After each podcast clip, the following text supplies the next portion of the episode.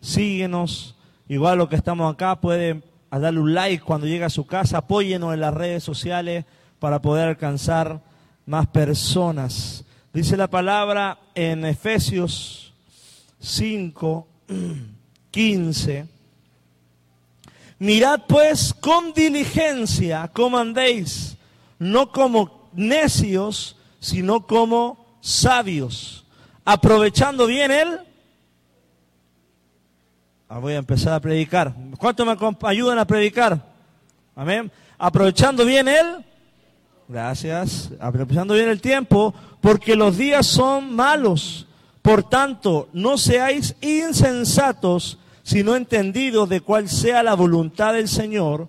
No os embriaguéis con vino, en lo cual hay desolución, antes bien, sed llenos del Espíritu Santo. Hablando entre vosotros con salmos con himnos, con cánticos espirituales, cantando, alaban, cantando y alabando al Señor en vuestros corazones.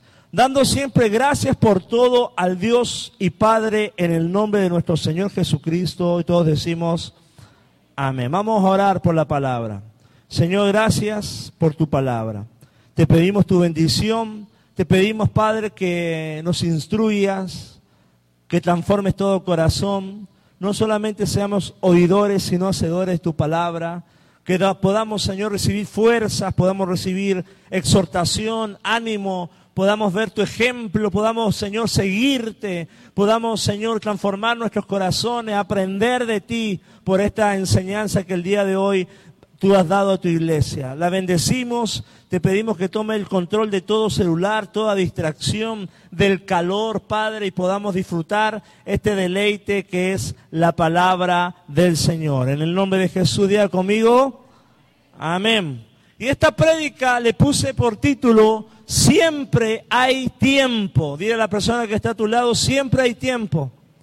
Y acá la palabra nos dice, aprovechando bien el o sea, hermano, tenemos que vivir estas vidas con pasión, con fervor, aprovechando cada milésima, cada segundo que Dios nos permite estar para poder eh, ser bendición, para poder alcanzar sus propósitos y que el Señor se agrade en nuestra vida. Recuerde lo que dice la palabra en Eclesiastés hay tiempo de levantarse, el tiempo de acostar, tiempo de comer, tiempo de reposar, allá en Eclesiastés 3. O sea, hermano, siempre hay tiempo. El tiempo es oro, es valioso. Y tenemos que aprovecharlo, redimirlo, y más cuando es para el Señor. ¿Cuánto dicen aleluya? Cuando tu tiempo se lo das al Señor, sin duda que estás haciendo riquezas en los cielos y, y más que en la tierra. Pero el Señor también recompensa cuando le damos nuestro tiempo a Jesús. ¿Y por qué el tiempo? Porque esta es la última, podríamos decir, semana de Cristo en la tierra de Jesús. Y hay veces en la vida que tenemos, vivimos tiempos difíciles. Y cómo momentos, temporadas, situaciones difíciles. Y cómo eh, aprovechamos esos tiempos, cómo los vivimos. Yo te hago esta pregunta, ¿cómo ha sido tu vida te despidieron de un trabajo, cuando te rechazaron, cuando te divorciaste, ¿cómo te sentías? Cuando alguien eh, te apartó, cuando las cosas no salen como quieren, ¿verdad? El alma se sienta, el corazón flaquea, el ánimo se va. ¿Cómo te sentiste?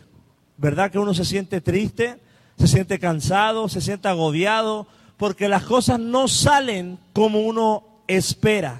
Y yo te hago esta pregunta, que es la que viene al día de hoy. ¿Qué harías en tu última semana de vida? Y esto es lo que tiene que transmitir, aprovechar ver el tiempo. Porque Jesús en su última semana de, vida no tomó reposo, no se durmió más, no se, no se ve afligido, sino que se ve de alguna otra forma aprovechando su última semana de vida. Independiente de que él sabía qué es lo que le esperaba, la cruz, la muerte, volver al Padre, él no se relajó, sino que se mantuvo, como decimos, diga conmigo, enfocado a pesar de su desánimo,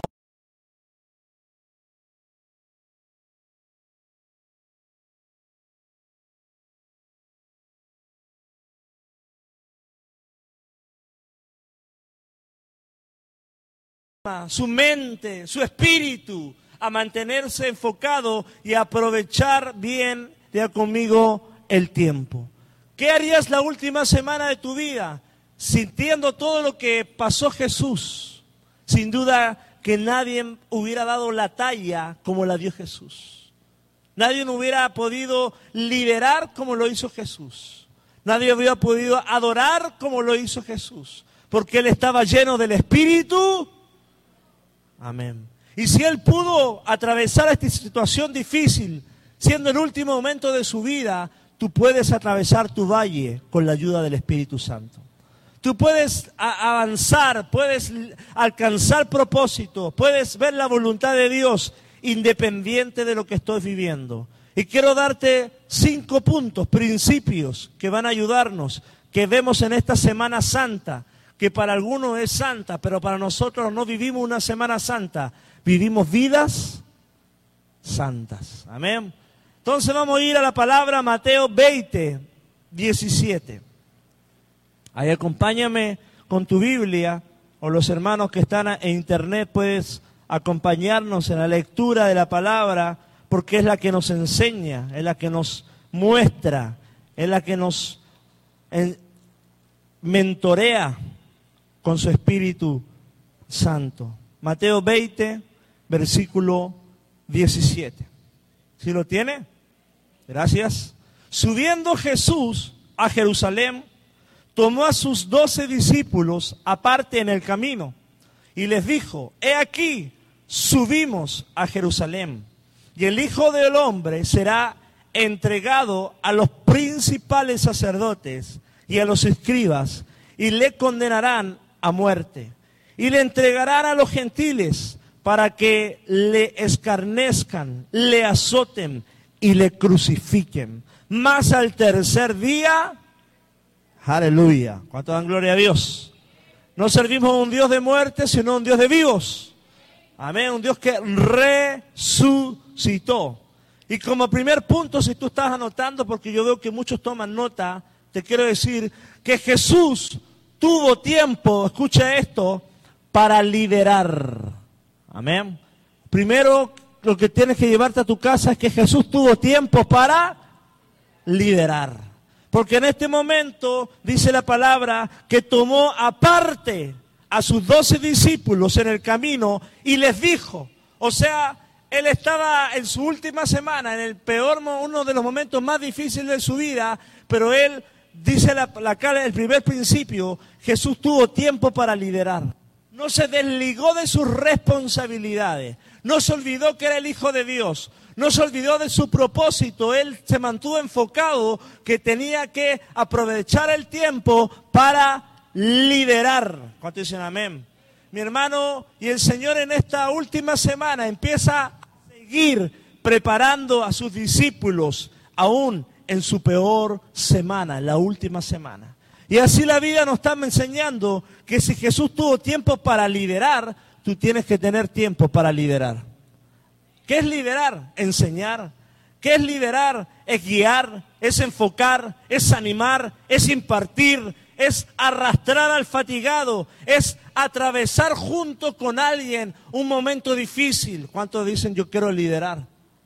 Ese pasar a alguien y ayudarlo, agárrate. Jesús, a pesar de que él cargaba tristeza, quizá cargaba una, sabiendo lo que venía, él dijo, no quiero terminar mal, quiero terminar liderando a los que, a los que amo. O sea, hermano, mamá, papá, vas a tener que liderar aún cuando estés enfermo, aún cuando no tengas trabajo, aún cuando haya tristeza, desánimo en tu casa, como Jesús nos enseña en su peor semana, Él tuvo tiempo para liderar. No hay tiempo que perder.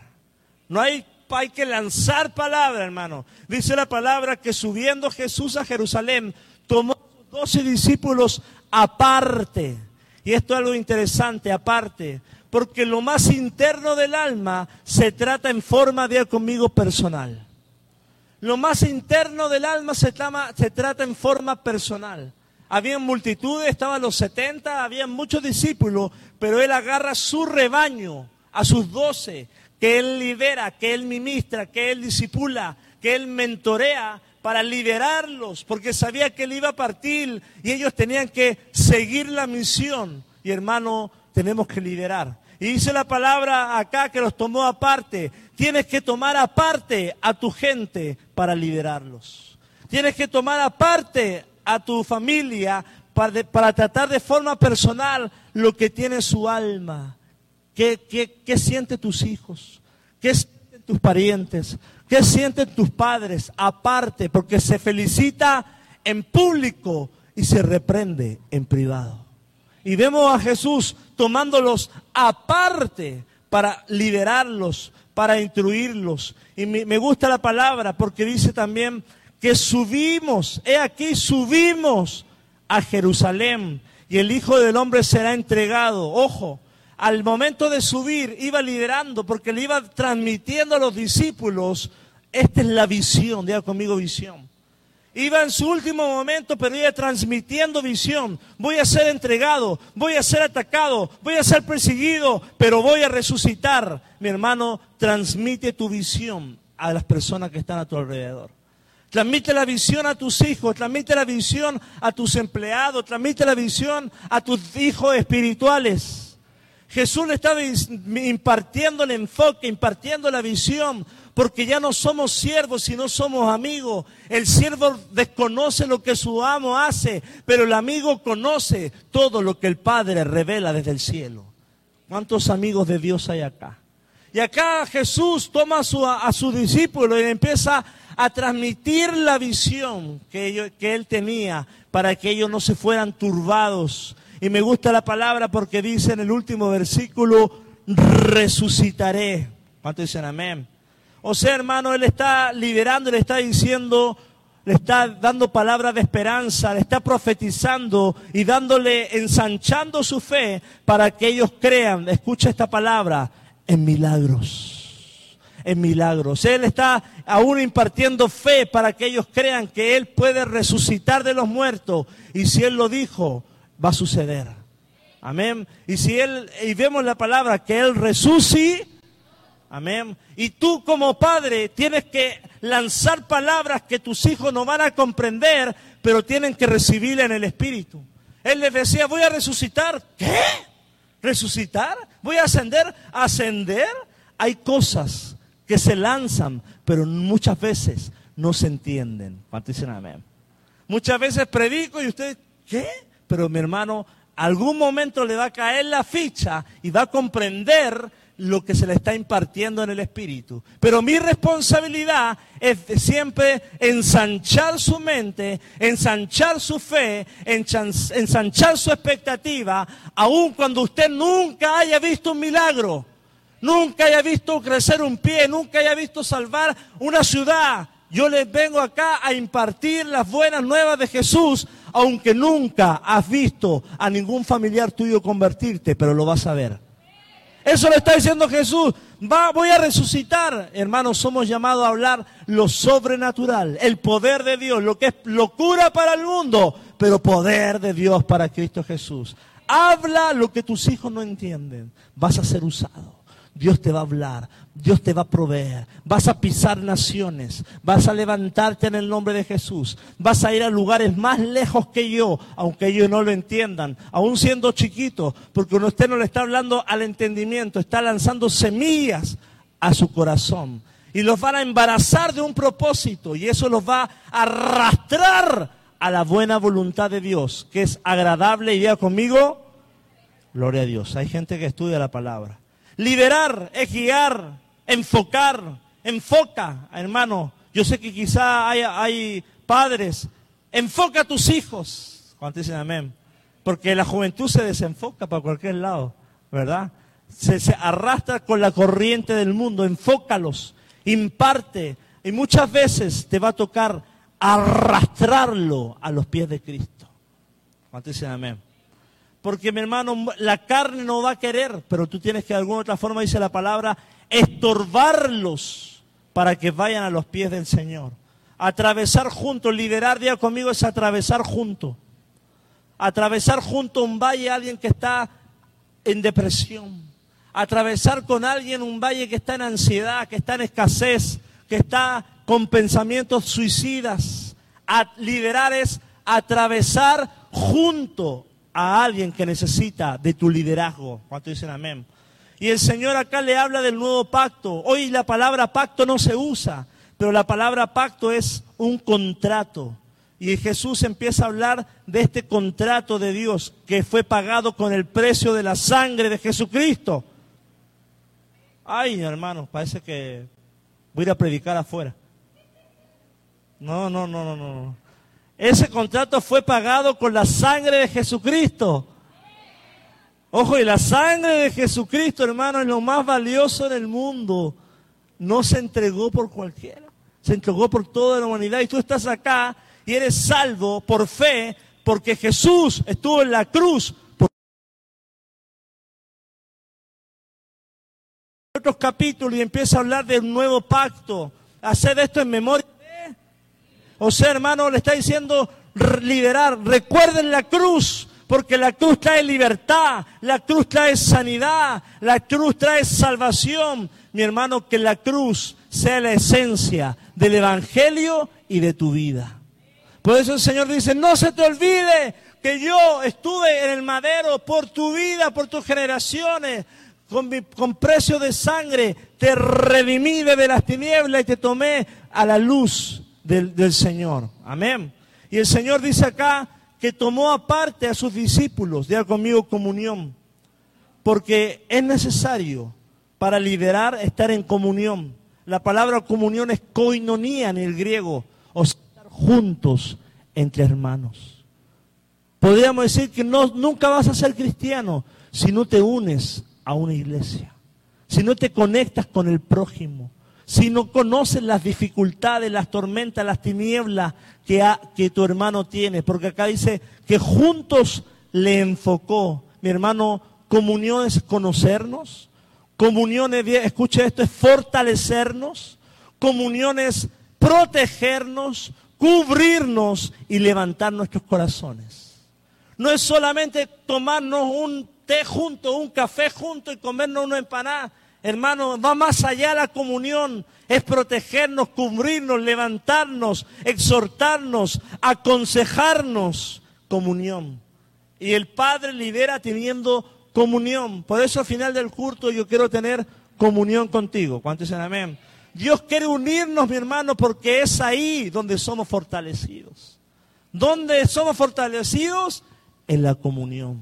Sin duda que somos fortalecidos en la oración, pero también día conmigo en la comunión. Muchas veces te vas a topar que vas a venir a la iglesia, como me pasaba a mí al principio. El pastor predicaba y yo no le entendía nada, hermano. Decía, no me da la cabeza o qué. Pero había un hermano que venía y me abrazaba y eso era como que me fortalecía. Porque en la comunión hay fortaleza. En la comunión, en la mano, en el abrazo, en la palabra de afirmación, en la palabra de fuerza, de ánimo. Hay algo que el Señor fortalece. Y dice la palabra que Él se mueve en la alabanza, en medio de la alabanza de su. O sea, cuando hay comunión, el Señor derrama su bendi. Cuando hay armonía, el Señor se alegra. Dice el Salmo 133, estad juntos en armonía. Allí el Señor envía su bendi. ¿Quieres bendición? Júntate con alguien de bendición. ¿Quieres bendición? Únete a la familia de Dios. Sé la novia de Cristo, porque el Padre viene a, buscar a la novia. Aleluya. Y hermano, Jesús empieza a liderar a un lugar llamado Betania, ahí en Marcos 14, 8. Puede acompañarme. Marcos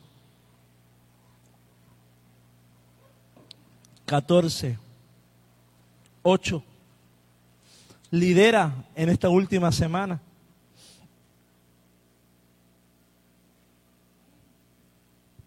Jesús es ungido en Betania, a unas dos millas de Jerusalén.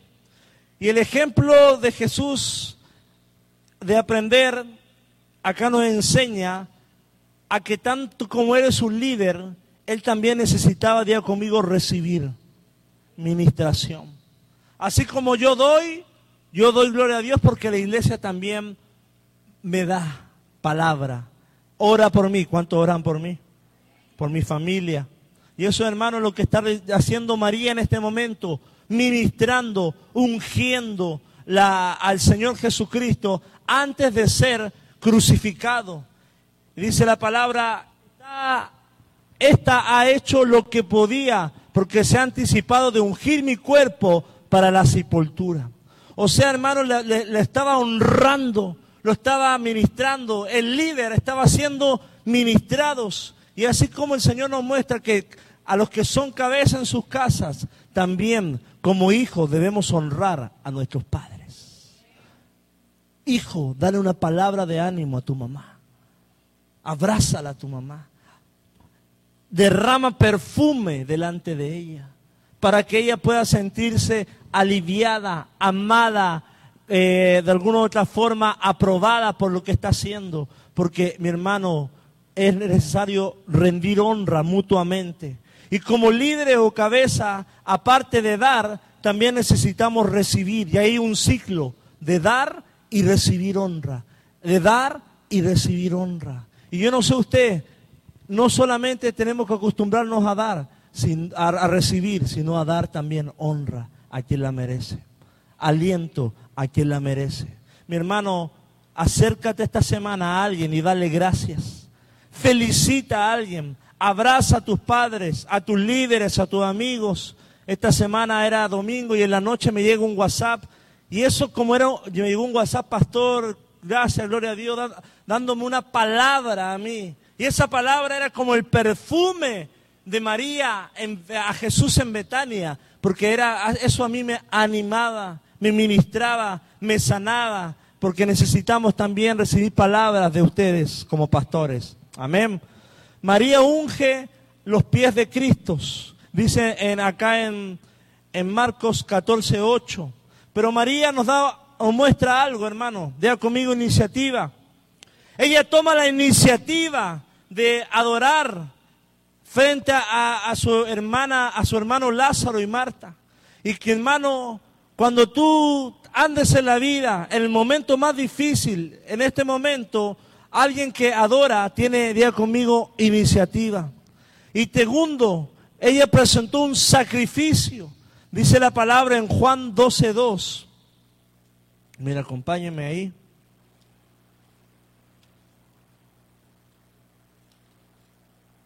Juan 12, versículo 2.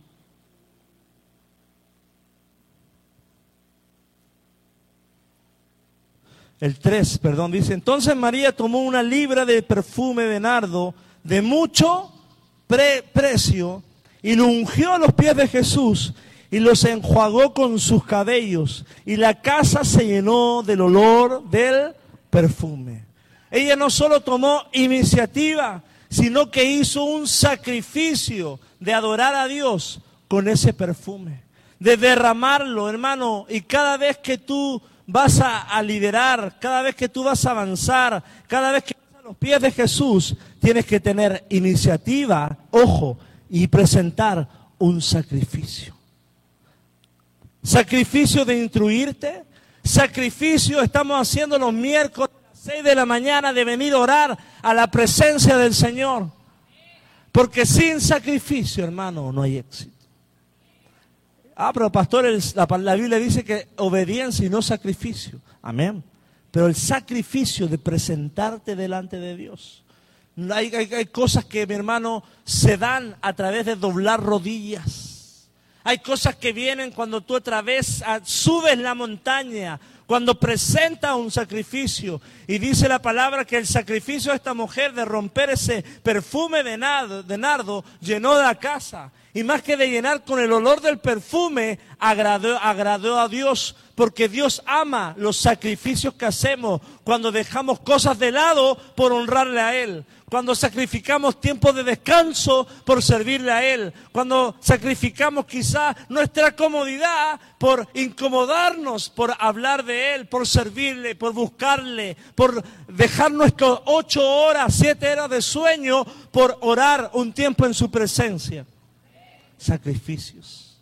Si quieres una vida bendecida, de misericordia, de gloria, de, de cosas grandes, sacrificio. Era un nardo puro que valía 300 denarios, o sea, el trabajo de un año. Y acá esta mujer nos enseña algo, jóvenes, adultos, grandes, medianos, todos los que estamos acá, de conmigo ahorro.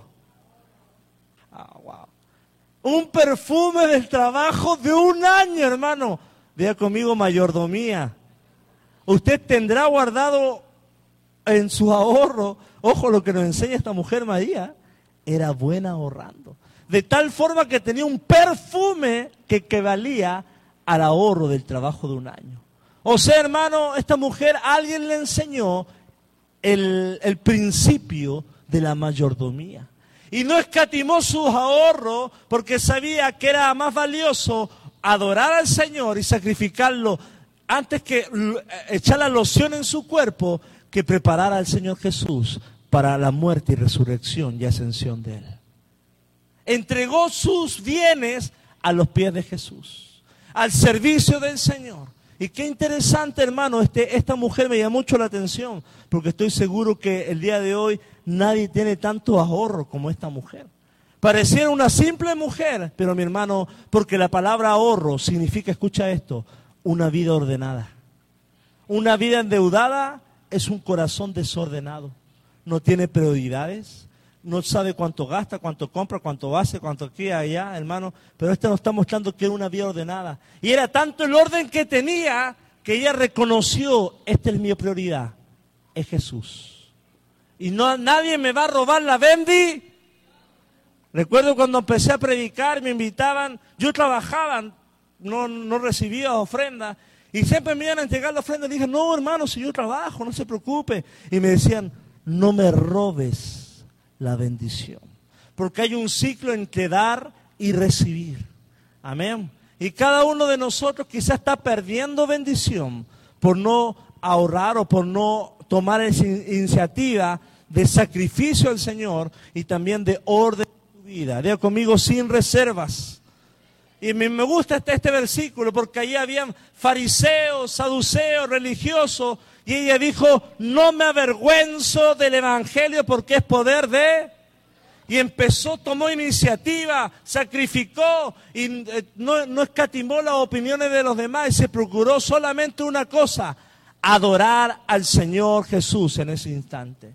No le importó los comentarios, lo que hablaran. Ella simplemente iba enfocada a echar y derramar todo lo que Jesús, su perfume a los pies de Jesús. Hermano, no te avergüences de testificar, no te avergüences de adorar, no te avergüences de llorar. Yo he ido a iglesia, pastor, yo quería llorar, pero me dio vergüenza.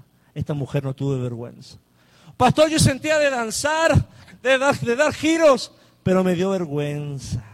Mi hermano, esta mujer no tuvo vergüenza. Y vaya que estaban los fariseos ahí con el ojo mirándola, lista para criticarla, hermano. Como dice mi abuela, vergüenza hay que tener para robar y para mentir, no para adorar al Rey de Reyes. No para que el Espíritu Santo te toque. Es que siento de arrodillarme, arrodíese. Siento de, de llorar, llore. Las iglesias son para sanar corazones. Y esta mujer no escatimó quién estaba alrededor, sino simplemente obedeció a, su instinto, a su espíritu, porque cuando tienes a Jesús frente a ti, no te queda ninguna otra cosa más que adorarle. Amén. Y me gusta porque ella obedeció. Y por la obediencia dice la palabra que se hablará de ella durante muchos ¿Se acuerda ese versículo? Ciertamente se hablará de esta mujer hasta que trasciendan los años. Hasta el día de hoy se habla de esta mujer María. Ojo, y acá hay algo. Yo no sé tú, pero espero que en años más se hable de tu adoración, se hable de tu persistencia, se hable de tu fe, se hable de tu obediencia, se hable de tu servicio, se hable de tu obra evangelística, se hable de tu generosidad, se hable de tu oración, como esta mujer se habló hasta el día de hoy de su obediencia un ejemplo. Que no se hable de tu desidia, que no se hable de tu pereza, que no, no se hable de tu dormilonidad, no sé cómo se pueda decir, sino que se hable de que eres una persona con iniciativa a los pies de Cristo. ¿Cuánto dicen amén? Porque hermano, detrás de esta historia Dios nos da un mensaje que Él busca hijos con estas características, ya conmigo características. Hijos con estas características, que tengan iniciativa, que ofrezcan sacrificio, que no se avergüencen y que sean obedientes, como esta mujer llamada María. Y él dice la palabra que busca personas con estas características. Es el tipo de creyente que él espera y él honra. Ese es el perfil, el estándar que él, él espera y él honra. Segundo, hermano, Jesús tuvo tiempo para liberar y día conmigo, Jesús tuvo tiempo para amar. Amén. Lucas 23, 18. Mira lo que dice la palabra. Lucas 23, 18.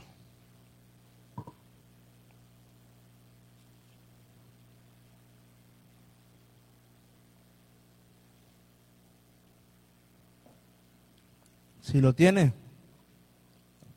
Dice, mas toda la multitud dio voces a una diciendo, fuera con este, suéltanos a Barrabás. ¡Wow! Imagínate, tu peor semana, difícil, viento en contra, oposición, carga espiritual, el, pecado de la humanidad, y más encima hoy, domingo de Ramos, él entra triunfante y todo Jerusalén decía, Osana, Osana, Dios en las alturas. Pero unos días más adelante estaban esos mismos diciéndole, Barrabás, queremos libre a quién? A Barrabás. Mi hermano, pero él, como te mencioné, Jesús tuvo tiempo no para odiar, sino para amar.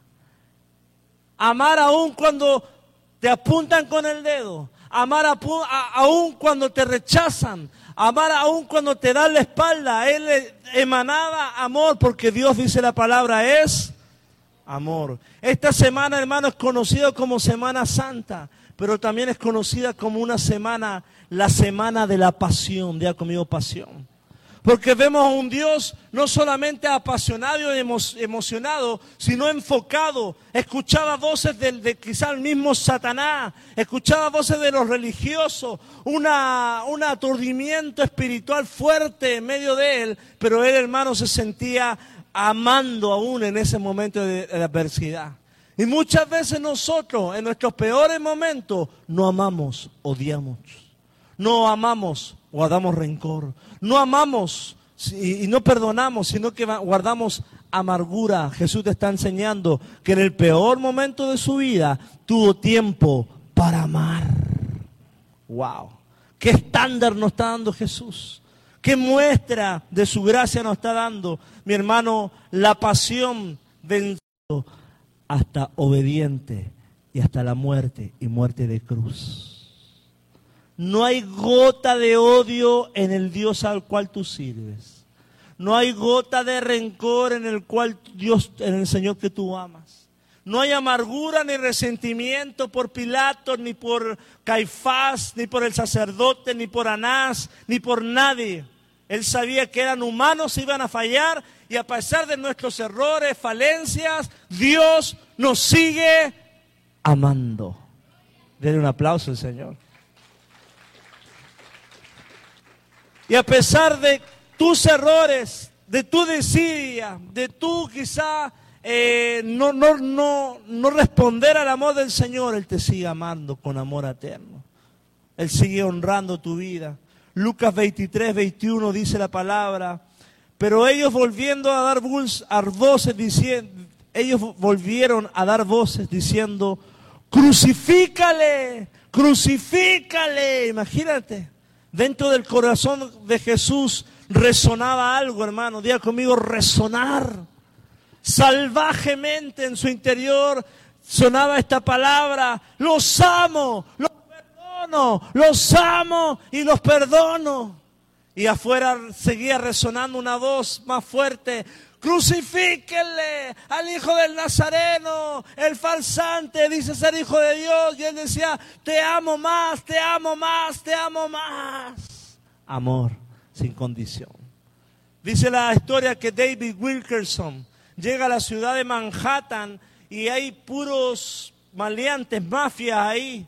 Y él llega a un lugar donde había uno de una mafia y se topa con un, un líder llamado Nicky Cruz. Y Nicky le empieza a predicar la palabra Nicky Cruz. Esto es una, una película, la, la, cruz y el puñal, puede ver la película. Y dice, eh, el Nicky, el, el maleante le dice, no me prediques, y porque te voy a matar.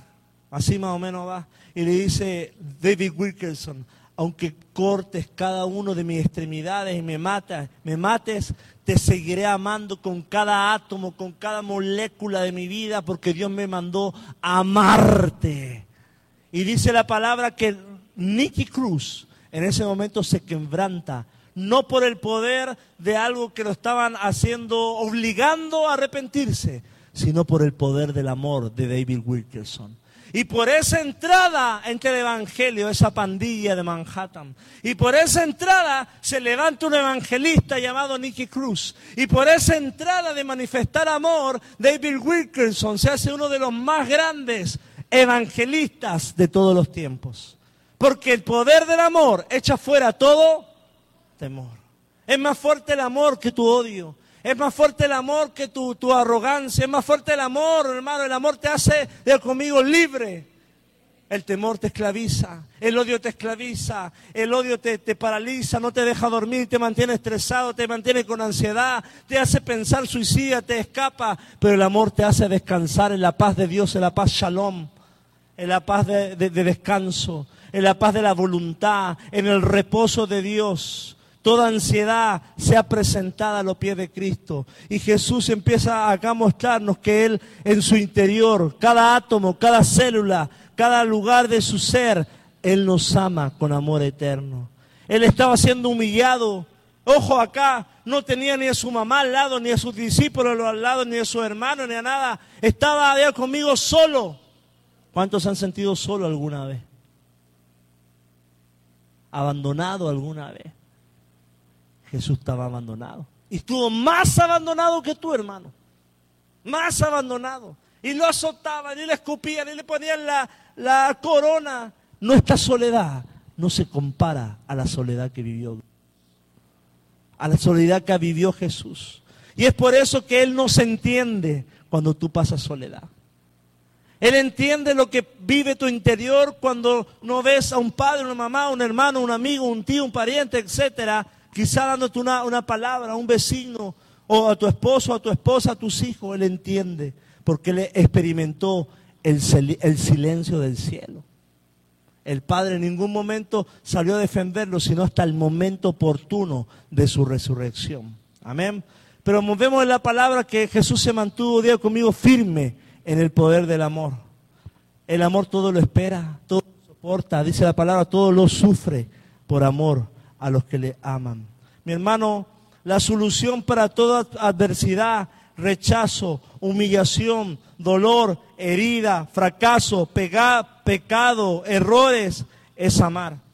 Y el Señor acá tuvo tiempo para amar. Y yo creo que en este, esta semana, date el tiempo de dar una, una amor a los que están a tu alrededor. Toda nuestra vida sin Cristo dimos quizá odio, dimos indiferencia, pero mi hermano, da amor. A eso fuimos llamados.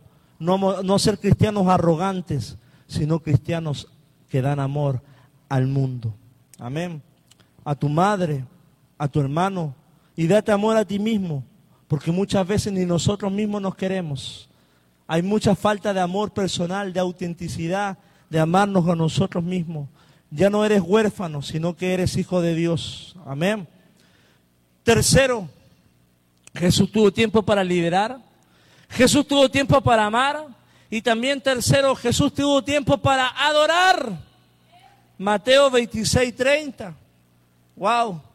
Muchas veces cuando pasamos situaciones difíciles, estoy seguro acá que más de alguno ha estado un domingo, pero ese domingo ha sido un domingo pésimo. Y usted ha dicho, no voy a ir a la iglesia. Un miércoles, no, no voy a ir a la iglesia porque se me atravesó el gato Juan, Diego, Cantinfla y todo el mundo se me atravesó. Pero mi hermano, Jesús tuvo tiempo para adorar. Y cada uno de nosotros, en el, en el momento más difícil, debemos adorar al Padre. Yo te hago esta pregunta. ¿Podrías cantar en un momento difícil? ¿Has cantado en el valle de la sombra y de la muerte como Jesús lo hizo? ¿Has buscado su presencia? Dice la palabra. Y cuando hubieron cantado el himno, salieron al monte de los olivos. Antes de ir al monte de los olivos, ¿qué hicieron ellos? Adoraron a Dios. En su momento más trágico, a punto de ser arrestado, ellos, Jesús tuvo tiempo para adorar. Jesús tenía certeza de que todo lo que iba a, acontecer, porque Él es un Dios omnisciente. Pero Él sabía que el Padre no lo dejaría muerto, sino que resucitaría. Y así tú mismo, hermano, independiente de lo que estés viviendo, ten por seguro que el Padre tiene una solución para tu vida, pero Él espera una adoración anticipada. Él se anticipó y adoró independiente de lo que sucediera mañana él fluía en adoración. Porque mi hermano, es fácil cantar cuando reina la paz, pero en medio del dolor, lo mejor que podemos hacer como medicina y terapia para nuestro cuerpo, para nuestra alma y nuestro espíritu, día conmigo, es adorar. No es encerrarte en el cuarto con la luz apagada y prender el clima y ponerte la frazada encima. No, es adorar al Dios de reyes.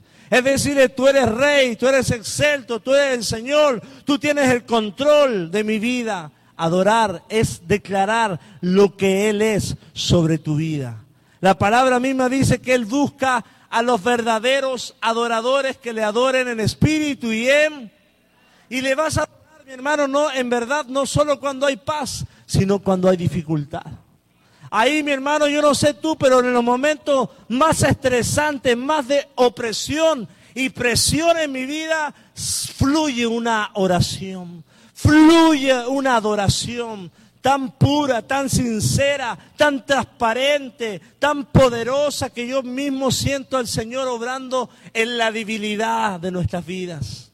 Y yo no sé tú cómo te sientes el día de hoy, pero la adoración en tu momento difícil es la más poderosa ante las tinieblas. Adora, adora. Nunca se te olvide adorar. Adorar, hermano, es el lenguaje del cielo. Y el cielo no se queda mudo cuando estamos atravesando situaciones difíciles. El cielo sigue hablando. El cielo sigue esperando que tú abras las, puertas, que golpees el cielo. ¿Para qué? Para que se derrame su bendición. Mi hermano, en, qué momento Él busca adoradores. En tiempos de bonanza solamente, diga conmigo no. En adversidades, en debilidades, en soledad. Porque, ojo con esto, la adoración inusual hace que la duda huya. Diga conmigo, huya.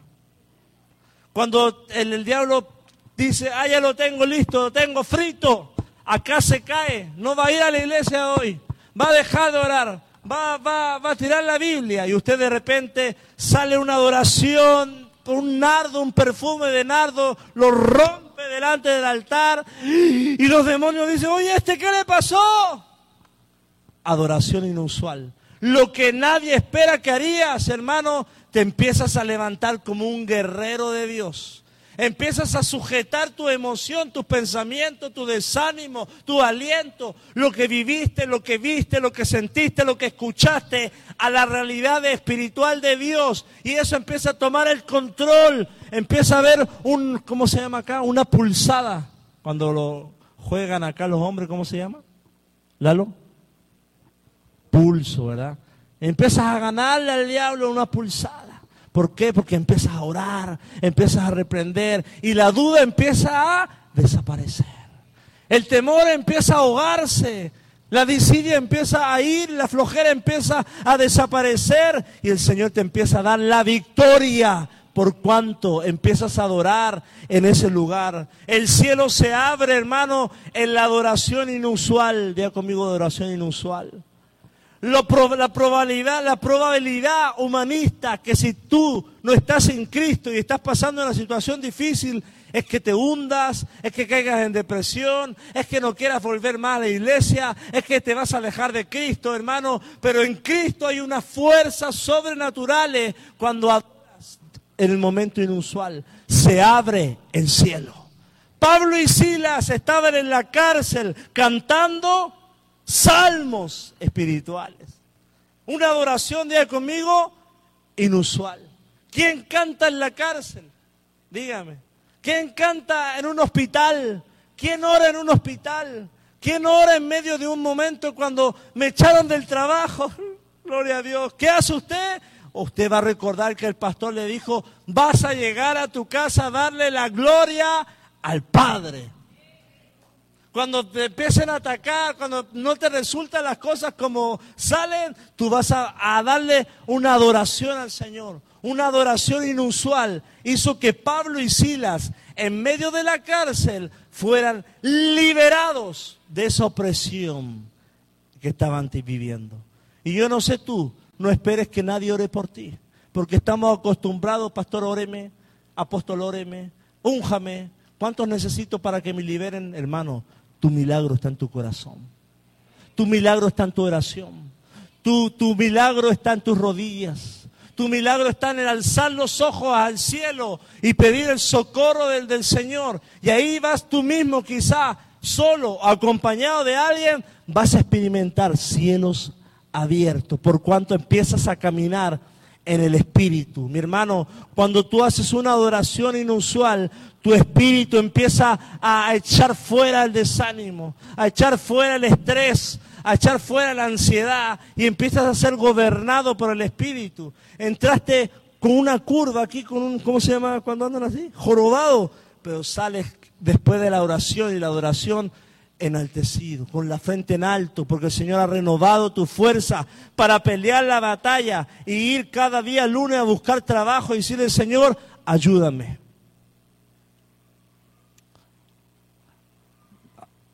Esposa, ¿me puede decir amén? Gracias. Gloria a Dios. Hermano, adora al Señor en el peor momento de su vida. Ojo, el mejor ejemplo para situaciones adversas nos dejó Jesús, adorar. ¿Cómo atravesar situaciones difíciles? Diga conmigo adorando. Adorar es guerra espiritual. Adorar es sanidad del alma. Adorar es declarar su palabra. Y escuche esto. Adorar es crear una atmósfera de fe. Porque usted ve todo trágico, pero empieza a derramar un perfume. Y ese perfume hace que los demonios huyan y que su vida experimente una sanidad en su interior. Es levantar un altar para que se manifiesten milagros del cielo. Usted dice, Señor, antiguamente se levantaba un altar con piedras, con madera y con un sacrificio. Hoy tú eres sacrificio vivo delante del Señor. Tú eres el que se enciende para que el Señor derrame de su fuego y caiga su y caiga su gracia. Tú eres el altar de Dios. El Señor está esperando ahí, acá estoy, Señor, estoy dispuesto para que tú derrames tu bendición. Mi hermano, el mejor ejemplo nos deja Él. Adorar es una, es una antesala a tu milagro. Canta de que Él lo hará una vez más. Mira lo que dice el Salmo 101.1 en la palabra del Señor. El Salmo 101.1. Salmo 101.1. Dice la palabra. La misericordia y la justicia cantaré. A ti, Señor, cantaré, dice alabanzas.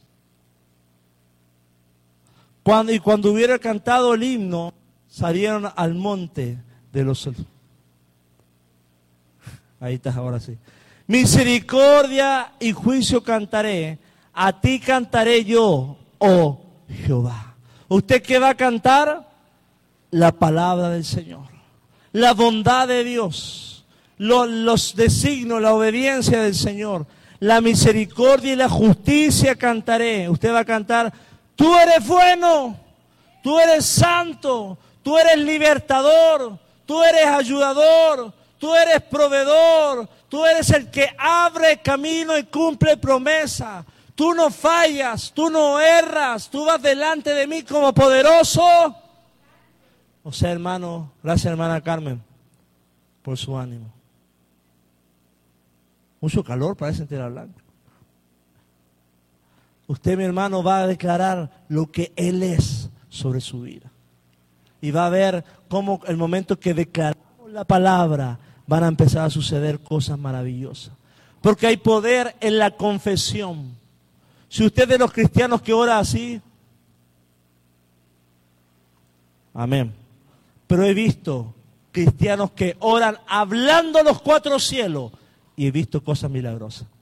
Por eso la palabra dice, confesar su nombre, voz en alto, garganta en cuello, alabando, eh, eh, declarando su gloria, hablando palabras de fe. Hermano, es tiempo de que tú te, ya conmigo, actives. Hablando la palabra del Señor. Y como último, en la palabra en Mateo 26, 36.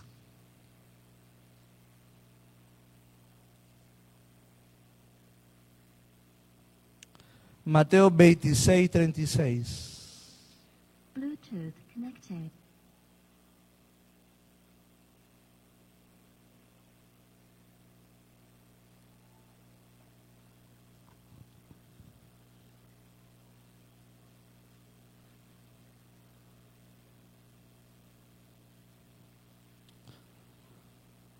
Amén. Entonces Jesús, llegó Jesús con ellos a un lugar que se llamaba Getsemaní. Y dijo a sus discípulos, sentaos aquí, entre tanto que voy allí y oro. Y tomando a Pedro y a los dos hijos de Zebedeo, comenzó a entristecerse y angustiarse en gran manera. Entonces Jesús le dijo, mi alma está muy triste hasta la muerte, quedaos aquí y velad conmigo. Yendo un poco adelante, se postró sobre su rostro, llorando y diciendo, Padre mío, si es posible, pase de mí esta copa, pero no sea como yo quiero, sino como tú. Vino luego a los discípulos y los halló durmiendo y dijo a Pedro, así que no has podido velar conmigo una hora. Velad, llorad para que no entréis en tentación. El espíritu a la verdad está dispuesto, pero la carne es. Otra vez fue y oró por segunda vez diciendo, Padre mío, si no puede pasar de mí esta copa sin que yo la beba, hágase tu voluntad. Vino otra vez y los halló dur, porque los ojos de ellos estaban cargados de sueño. Y dejándolos se fue de nuevo y oró por tercera vez diciendo las mismas palabras. Entonces vino a sus discípulos y les dijo, dormid ya y descansad. He aquí, ha llegado la hora y el Hijo del Hombre es entregado en manos de pecadores.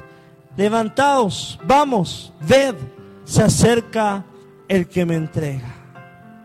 Dije primero, Jesús tuvo tiempo para liderar.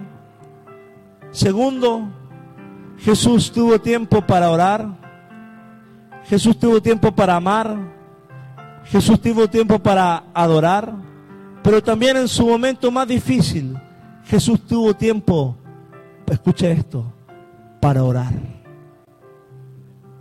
En el momento más estresante, Él sabía que la única solución, Él sabía que la única respuesta él sabía que lo único que él necesitaba para salir victorioso y sujetar su carne y, soportar todo el latigazo era fortalecer su vida en la comunión con el Espíritu Santo en la oración. Y acá nos está enseñando algo el Señor. Jesús tuvo tiempo para orar en su peor semana. Y yo le hago la pregunta a cada uno de nosotros, ¿cómo está tu lámpara de oración? Si Jesús tuvo tiempo en el momento más crítico de, tu, su vida, sin duda que nosotros tenemos que de alguna u otra forma buscar su presencia y orar para no caer, como dice acá, en cansancio, sino que ser avivados por el poder de su presencia. Y me gusta la palabra porque Él dice que Él dejó a sus discípulos y los encontró día conmigo durmiendo. Y puede que haya una iglesia que está dormida. Puede que hayan personas que están acá que están dormidos espiritualmente. Pero el Señor, a pesar de su cansancio, de no dormir, de su estrés, de la oposición, del peso espiritual, de que Él sabía que iba a aportar el pecado de toda la humanidad, Él lideró, Él amó, Él adoró. Y cuarto, los últimos puntos que estamos dando, Él tuvo tiempo para amar. No hay excusas para no buscar al Señor. Y Él nos está dando esta enseñanza, que la oración nos da una fuerza, diga conmigo, sobrenatural. esa oración en el Getsemaní lo preparó para atravesar ese valle que iba a sufrir. La oración de un corazón quebrantado, hablando con Dios como un padre, con un amigo. Él pidió la oración a sus discípulos. Y mira ese, ese ejemplo. Va con sus discípulos y dice, oren conmigo, hermano Necesitas orar a Dios, pero también necesitas orar con tu iglesia. Necesitas orar con tu prójimo. Necesitas juntarte más que hablar, a orar. ¿Cuántos se han juntado aquí y dicen, oye, ven a mi casa, vamos a orar? Amén. Vamos a velar. Este viernes hay vigilia de 8 a 12 de la noche. Muchos me han dicho, pastor, ¿cuándo va a ser una vigilia? Va a haber vigilia, te quiero ver en la vigilia. Te quiero ver orando al Señor. Ojo, y ese día vamos a estar, vamos a, ver la unción del Señor. Él pidió oración a sus discípulos, a sus discípulos, mi hermano, y el cielo tiene la respuesta a tu necesidad. Escucha esto. El cielo tiene la respuesta a tu necesidad. No la tiene tu almohada, no la tiene ningún partido político, no la tiene ni tu compadre, ni el banco, ni Colpel y Electra. El cielo tiene la palabra que tú necesitas para darle a tus hijos, para decirte a ti mismo y para darte la visión para seguir avanzando en los propósitos del Señor. Busca el cielo y el cielo va a responder. Arrodíllate en la tierra y el cielo se va a abrir. Abre tu voz a los aires y atraerás no demonios, sino el Espíritu de Jehová sobre tu vida. Ten miedo, ten amargura, ten odio, ten rencor y atraerás demonios. Pero procura la santidad, la adoración, el amor, la gratitud, la esperanza, el corazón sano y las bendiciones querrán habitar en tu corazón, querrán visitar tu casa. Formarás una, una, una atmósfera, un altar en tu casa, que el que pise tu casa dirá, hay chihuahuas, algo hay acá. Y no es el fabuloso ni el pinol, es la unción de la presencia del Señor. Y quizás no es la comida que guardas en el refrigerador, ni lo que está cocinando, ni el pollo, ni el adobo, ni, ni el pasote, ni nada. Es la unción del Espíritu Santo. Es la gracia, es la Biblia, es la, lo, que tú, la oración que tú has derramado. Y Jesús en este momento quizá Él no, no había pasado por una limpieza porque había caminado mucho. Pero tú hablabas con Él y Él emanaba libertad. Sus ojos eran puros, sus labios eran sanos. Tenía lengua de discípulo, edificaba, sanaba en el nombre del Señor. Mi hermano, si tú quieres gasolina, vas a ir ¿dónde? A la gasolinería. Si buscas electricidad, vas a tener que ir a CFE. Si quieres agua, vas a tener que ir a, Europa, creo que se dice. Pero cuando tienes asuntos del alma, asuntos del espíritu, asuntos de maldiciones, asuntos de necesidad, asuntos de imposible, tienes que ir a los pies de Jesús en oración. No tienes que ir a ningún lado más, mi hermano. En Cristo hay esperanza. En Cristo está tu solución. Compra misericordia, adquiere fuerza, recibe sanidad, ora por perdón y abraza la libertad del Señor. Póngase de pie y vamos a orar en esta mañana un poco calurosa, pero llena del Señor. Dice la palabra en Efesios 6, 18, orando en todo tiempo con toda oración y súplicas en el Espíritu. Hay un momento de la oración cuando tú ya dejas de orar y empieza a orar el Espíritu Santo. Cuando tu carne dice que es débil, pero el espíritu está dispuesto. El espíritu dice, ve a la iglesia, adora, levanta las manos, e intercede, ora por este, ora cuando tú te olvidas de ti y oras por todas las personas que conoces. Aleluya. Dice la palabra acá, con toda oración y súplicas en el Espíritu. Mi hermano, hay algo tan poderoso en dentro de ti. Activa ese Espíritu para que levante un olor fragante delante del Señor. Y dice la palabra, y velando en ello con toda perseverancia, diga conmigo perseverancia. Y en esta semana, en Semana Santa, el espíritu que vemos de Cristo es perseverancia. Perseveró ante Pilatos, ante Anás, ante Caifás, ante los religiosos, ante las personas que le decían, ¡buh! ¡Fracasado! ¡Falso Mesías! Eres simplemente un farsante. Él perseveraba porque sabía que era el hijo de... Él siguió adelante caminando, siguió la carrera de la fe, porque él no tomó en cuenta las voces de los demonios, las voces de los que no son del Espíritu, sino que simplemente la voz del Padre que le decía, tienes que llegar a la cruz y tienes que decir, consumado es perseverancia en tu vida. Dice acá, con toda perseverancia y súplica por todos los santos. Ahí en el lugar en que estás, cierra tus ojos. Yo quiero orar en esta tarde para que se levante hoy este, este sentir, este espíritu que tuvo Cristo en su última semana.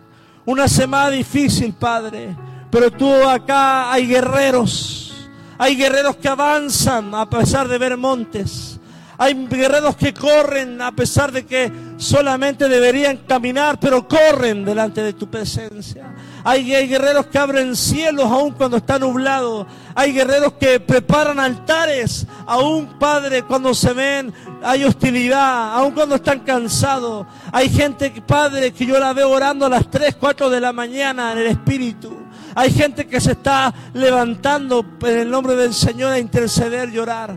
Porque mi hermano Jesús tuvo tiempo para liberar. Libera a tus hijos. Y, eh, eh, haz un escáner del alma de tus hijos. Dales palabra. Tú eres el pastor de tus hijos. Tú eres el pastor de tu casa. Toca los dinteles de tu casa y ponle límite a Satanás. Libera, sé el sacerdote de tu casa. Enséñale la palabra en el nombre de Jesús. Dile, úngeme con aceite como un sacerdote activo y no pasivo, porque el líder tiene que ir delante como cabeza. En el nombre de Jesús, esta semana te levantarás tendrás iniciativa. Oro, Padre, para que cada persona acá tenga tiempo para liberar, que más que otro afán que lo turbe, la mayor necesidad en su vida y en su casa sea liberar su hogar, sea liberar su corazón, sea decirle, alma mía, bendice a Jehová y no olvide ninguno de sus beneficios. Lidera tu corazón, lidera tu mente, piensa en lo bueno, piensa en sus promesas. Ve a tu hijo tocando, ve a tu hijo graduándose, ve a tu hijo casándose, ve a tu hijo en su casa propia, ve a tu hijo con su auto, ve a tu hijo eh, bendecido en el nombre de Jesús. Oh, da visión, da visión, da visión, porque todo líder tiene visión. Y yo, Padre, te ruego que cada persona acá tenga de vida. Hay tiempo para liderar, pero también tiempo para amar. Jesús tuvo tiempo para amar. Dale palabras de ánimo a tu, a tu alrededor. A las personas que sembraron en ti. Ama, ama, ama a pesar del rechazo. Ama a pesar de la injusticia. Ama a pesar del silencio. Ama a pesar de esas voces que dice el pueblo, crucifíquenlo. Tú ama, tú ama, ama, porque es mejor el amor que el odio. Ama, ama, a pesar de que quizás te sientes sola. Ama, ama. Esta mañana, Señor, quebrantamos nuestros corazones para que solamente se rompa delante de tu presencia y el olor que salga sea parecido del cielo, un perfume de amor, un perfume de paciencia, un perfume de benignidad, de templanza, de mansedumbre, de dominio propio. Padre, hay gente llena de amor esta semana para levantar y sostener a los cansados en su casa. El amor va a sostener a tus hijos. El amor va a sanar los corazones de tus hijos. El amor va a sanar en la paciencia para con tus padres. El amor todo lo puede, todo lo espera, todo lo soporta, todo lo sufre. El amor nunca dejará de ser. Padre, un geno más que de unción de amor. Amor desde la cabeza hasta la planta de los pies, Señor. Dale amor a las parejas. Dale amor a los matrimonios porque vendrán cosas difíciles. Pero Este Padre, año, podremos llegar a tener todo, pero si no hay amor, el enemigo querrá dividir.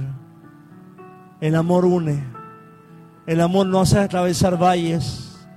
El amor no hace orar por lo imposible.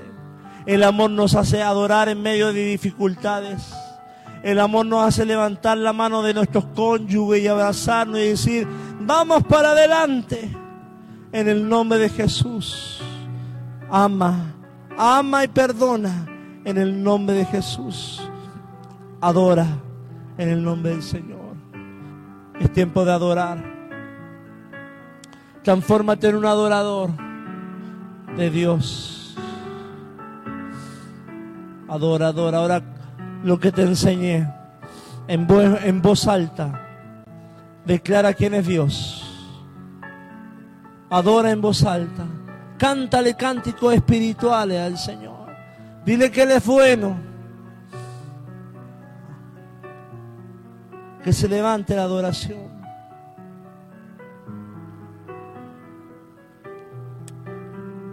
Gracias Señor.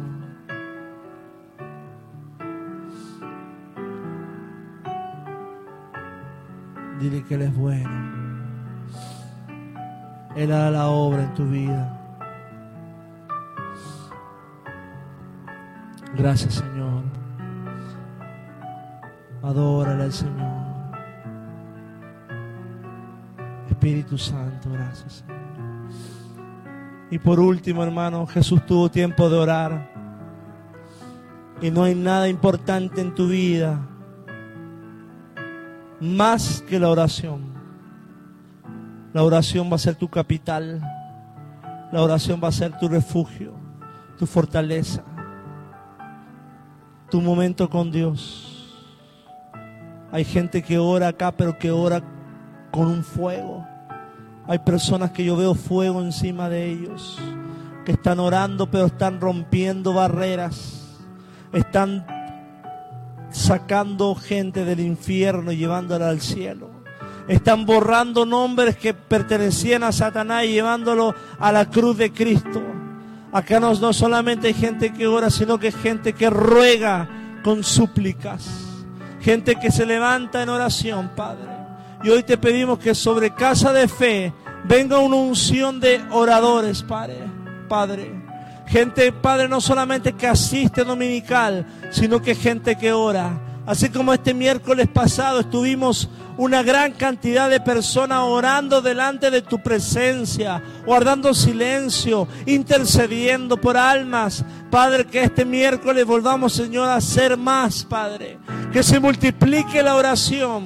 El perfume de, de esta casa suba delante de tu presencia. Porque después de la oración, amado hermano, vendrán milagros. Vendrán milagros, vendrán sanidades, vendrán respuestas, vendrán puertas abiertas, vendrá un avivamiento, vendrán tus familiares, vendrán las personas por las cuales oraste, vendrá salvación, vendrá libertad, vendrá provisión, vendrá propósito en el nombre de Jesús, porque nada se alcanza sin oración, en el nombre de Jesús. Prepárate, prepárate, prepárate, haz zanja, cava fosas, porque el Señor llenará tus lagares con la lluvia del cielo. Aleluya. Derrama la semilla, porque el Señor lloverá y hará inundar y germinar la semilla, porque la palabra de Dios nunca vuelve vacía. Esta es una antesala a lo que vamos a vivir. Despedimos de